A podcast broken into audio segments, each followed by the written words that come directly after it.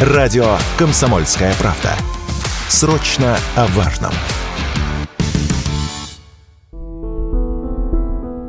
Подмосковная Крюкова потрясла жестокая расправа над пожилой женщиной и ее 30-летним внуком.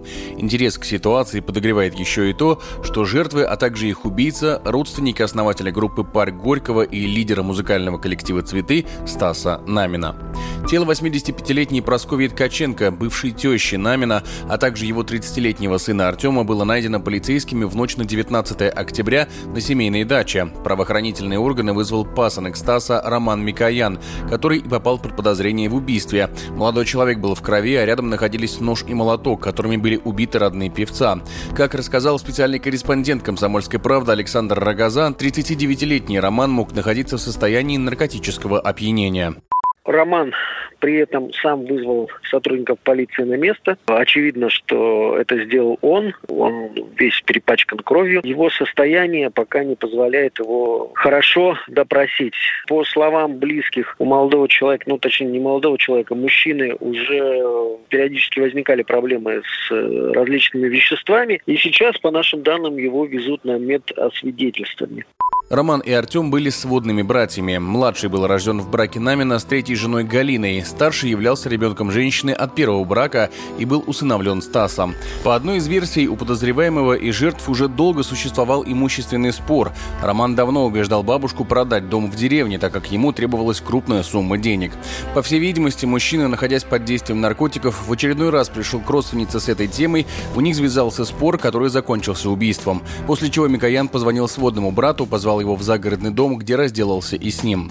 Роман уже был судим за убийство. 16 лет назад он сбил на своей Хонде Аккорд девушку на юго-западе Москвы. Однако тогда он отделался условным сроком, рассказал Александр Рогоза. Действительно, в 2007 году он на своей машине сбил насмерть человека, но тогда отделался всего двумя годами условно. И как вот действительно мне тоже говорят, что он человек такой неадекватный всегда был, резкий, дерзкий. И, к сожалению, вот в данной ситуации все закончилось вот так. Как сообщают СМИ, после трагедии Намин охарактеризовал пасынка как отморозка и мерзкого человека, а также добавил, что много лет с ним не общается, так как он всегда был недостойным и низким. Такую же характеристику подозреваемому дают и соседи погибшей пенсионерки. Говорят, что устроить ссору он мог на пустом месте и вел довольно распутный образ жизни. Саму жертву они назвали «хорошей бабушкой». Хорошая была бабушка. Говорил, вот это мой брат приехал. Мы же мало общались.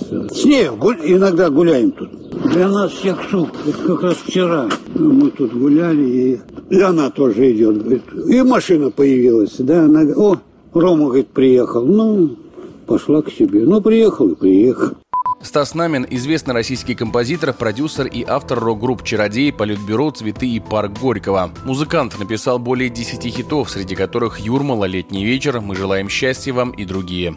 Мы желаем счастья вам, счастья в этом мире большом. В настоящий момент в отношении Романа Микояна возбуждено уголовное дело, а Истринская городская прокуратура взяла под контроль ход и результаты расследования. Егор Волгин, радио «Комсомольская правда».